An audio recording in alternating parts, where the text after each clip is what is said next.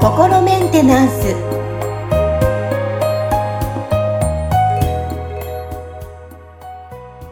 はい皆さんこんにちは心メンテナンス本日もアシスタント三上恵と気候ヒーラーの吉村隆二です。はい吉村さん本日もよろしくお願いします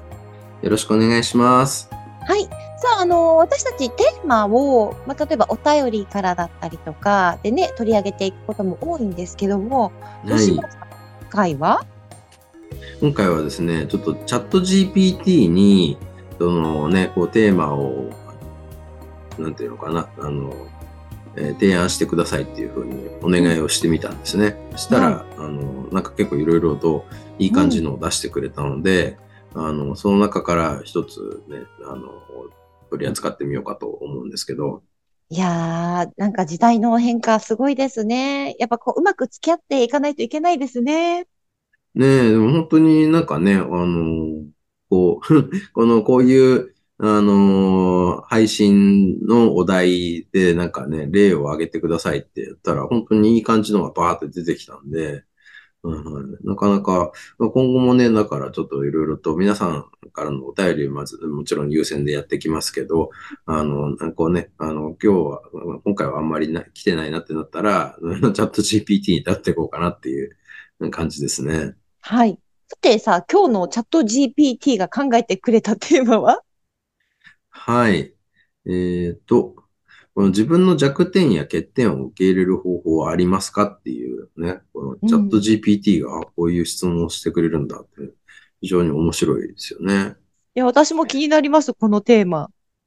うん。はい。まあ多分だから、このネットの世界でいろんな人たちが、その、そういう、こう、あのテーマで、あの、質問してたり、検索してたりするっていうのがあるから、それをこう、チャット GPT がね、え集めてきた情報の中から、あ、これだったら、あのね、きっとみんなの役に立つんじゃないかっていうふうに見繕ってくれたんじゃないかなって、あの、思いますね。うーん。いや、でもね、皆さん、やっぱ自分の弱点や欠点って、受け入れにくいっていううんイメージだと思うんですけど、その方法ってあるんでしょうか？まあ、方法って、なんか、あの、え？言えるかどうか、なんともちょっとね、あの、微妙な感じもあるんですけど、あの、そもそもその自分の弱点や欠点を受け入れられてない人たちっていうのは、うん。その、なんかその自分に対してジャッジが起きてるってことじゃないですか。ですねそれは、ね、要はその弱点や欠点があってはならないとか、そのわ自分はその弱点や欠点がない人間であるべきだっていうふうにどっかで思ってるから、多分そのジャッジが起きるんですよ。うん、うん、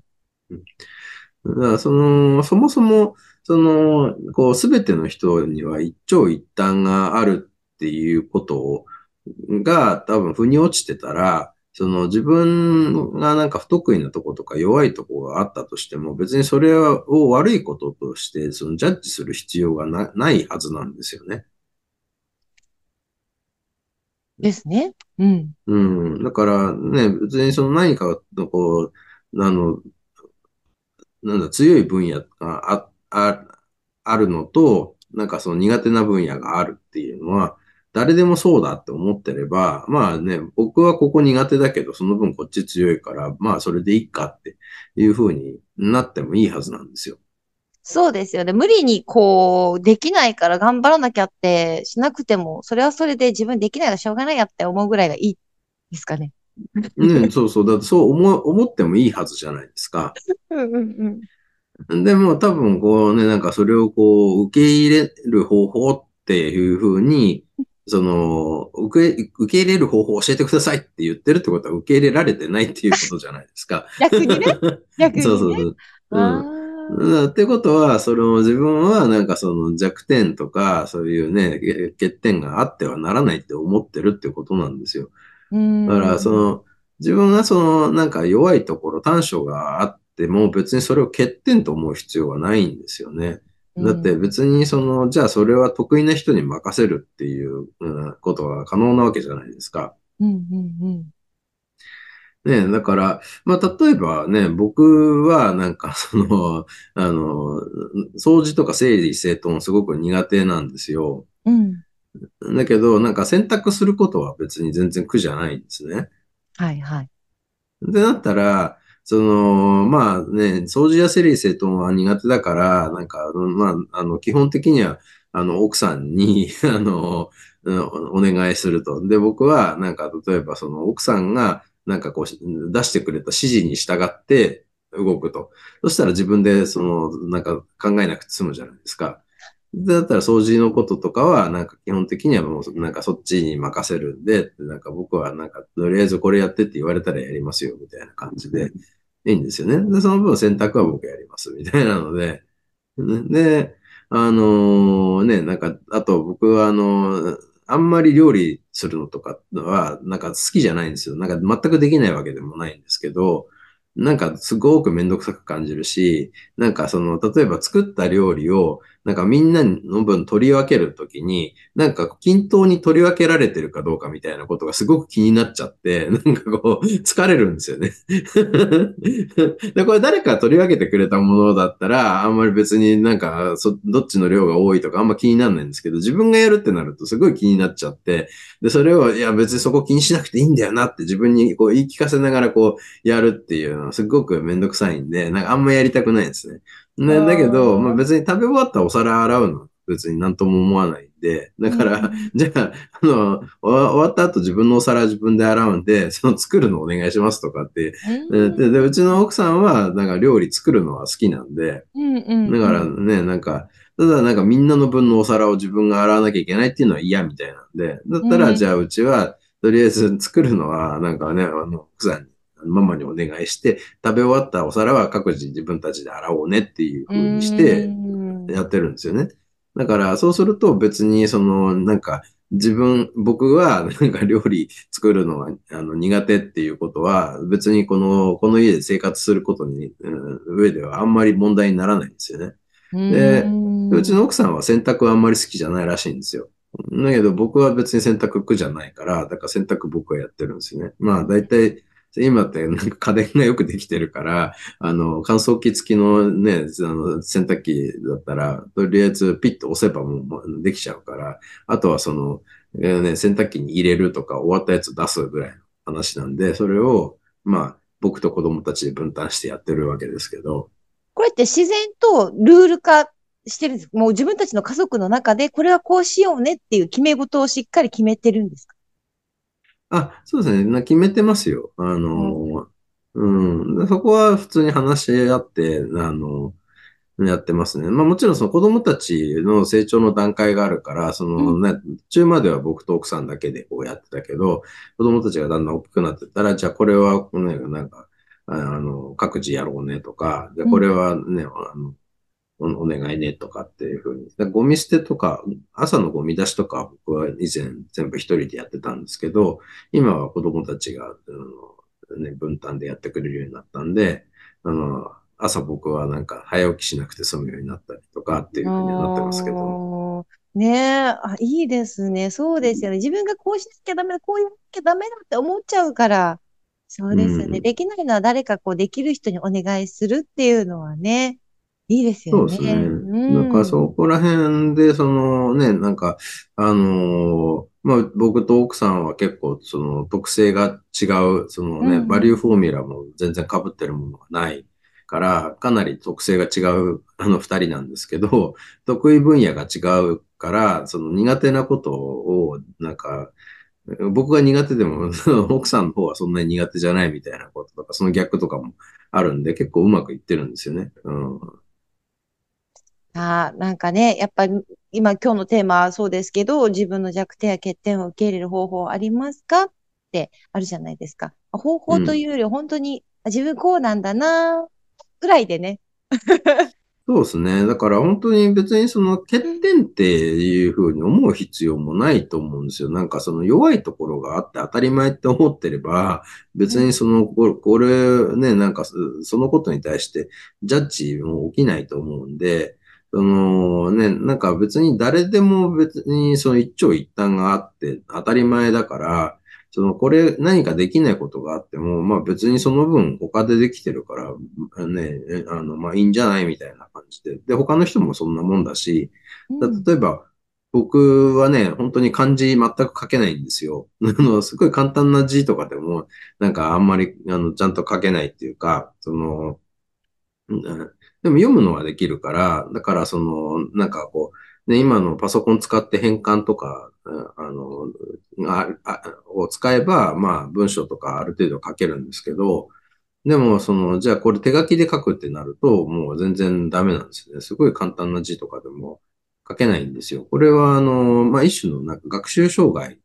で、うん、あの、なんていうのかな、なんかその、えっ、ー、と、識字障害とかってあるじゃないですか。字が読めないみたいなね。はいはいはい。なんか、だ僕は読むのはできるけど、書けないっていう、なんかそういう、その、またちょっと、あの、別のところに障害があるわけですけど、で、だからその学校、うん、その小中学校の授業とかは結構やっぱりきつかったんですよね。うん、あの国語のテストとかでも漢字の書き取りだけはもうなんか一つもできないみたいな。だけど、他の部分は、そのなんか、例えば文章問題とかは全部答えられるんで、そうすると、そのなんか、漢字の書き取りが何問あるかで僕の国語の点数が決まるみたいな感じだったんですよ。あの、読むのはできるんですけど、うん、でそんな感じだ、そういう状態だったから、まあ、すごい、あの、苦労したんですけど、これアメリカに行ったらね、漢字ないから、なんかそこの制限がなくなったんで、その成績がバーンってすごい上がったんですけど、これに関して言うと、本当に多分、あの、僕、あの、努力では、なんか、どうにもならないレベルの話だと思うんですよね、その漢字に関しては。うんうん。うん、でも、まあ、じゃあ今のね、なんか人生でそんな困ってるかって言ったら、僕がそのすごい困るのは、その役所のの書類書くときになんか手書きで住所書きなさいとかっていう、そこがすごい辛いんですけど、うん、まあそこぐらい我慢、本当に我慢しなきゃいけないのそのぐらいで、うん、なんか家でね、なんか、あの、封筒に宛名書かなきゃいけないときなんかは全部奥さんに、これ書いてくださいって言って、LINE で、あの、住所とかを、あの、あね、送って、で、奥さんにそれ書いてもらってっていうのができるから、僕書く必要ないんですよね。で、大概の、その何かね、そのメール送んなきゃいけないとかって、LINE でね、コミュニケーション取るとかも全部もう変換、あの、してくれるから、僕が字書く必要ないじゃないですか。だから何も困らないんですよね。うん。なるほど。でも、そうですね。そこをやっぱり自分の中でこうしなきゃって思うとストレス溜まったりってなりますけど、今の時代いろんな、ね、あの、便利なものも増えてるから、そこに無理しなく自分が本当にプラスで自信が持てることでやってると、その方向性もなんかうまく進みそうですね。改めて。そうですね。だから、苦手なことを何とかしようとするんじゃなくて、自分が得意なところをどんどん伸ばしていけば、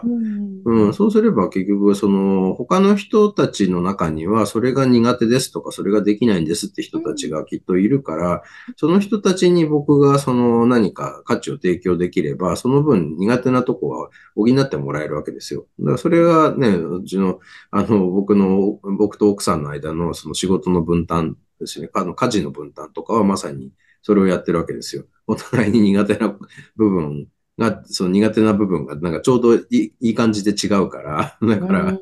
あの、ね、あ、そんなのにあの苦手なんだ、みたいな。別にこの全然の苦じゃないのにな、みたいな。なんか、あの、布団のシーツ洗った時に、その布団にシーツかけるのとかがすごい嫌みたいなんですよ、うちの奥さんね。なんか、え、これ、これの何がそんな大変なの？みたいな感じなんですよ、僕からしたら。でも、なんか僕がその布団のシーツかけると、なんか奥さん的にはなんか、いや、すごい助かりましたってなるんですよね。で、僕がその 封筒に、あの、住所書くのとか、ね、これお願いしますって、奥さんがサラサラサラって書いて、僕からしたらなんか、ああ、ありがとうございます、すごい助かりましたって感じになるんですよね。なん だけど、まあ奥さんは別に、いや、こんなの別にいくらでも書けるけどなって感じだと思いますけどね。いやでもこの今日のあの会って本当お仕事でもプライベートでも自分ができるからこそなんであの人はできないの？とかっていう概念がある方に関してはすごいいいあの、みんなが違うんだよっていうのを改めてね、知る回かと思いました。ぜひ、なんかね、あの、こういうふうに悩んでるっていう方にはシェアしていただきたいですね。うん、そうですね。はい。ということで今日のテーマはチャット GPT が考えてくれましたよ。えー、自分の弱点や欠点を受け入れる方法ありますか？をテーマにお届けしました。はい。吉村さん本日もありがとうございました。ありがとうございました。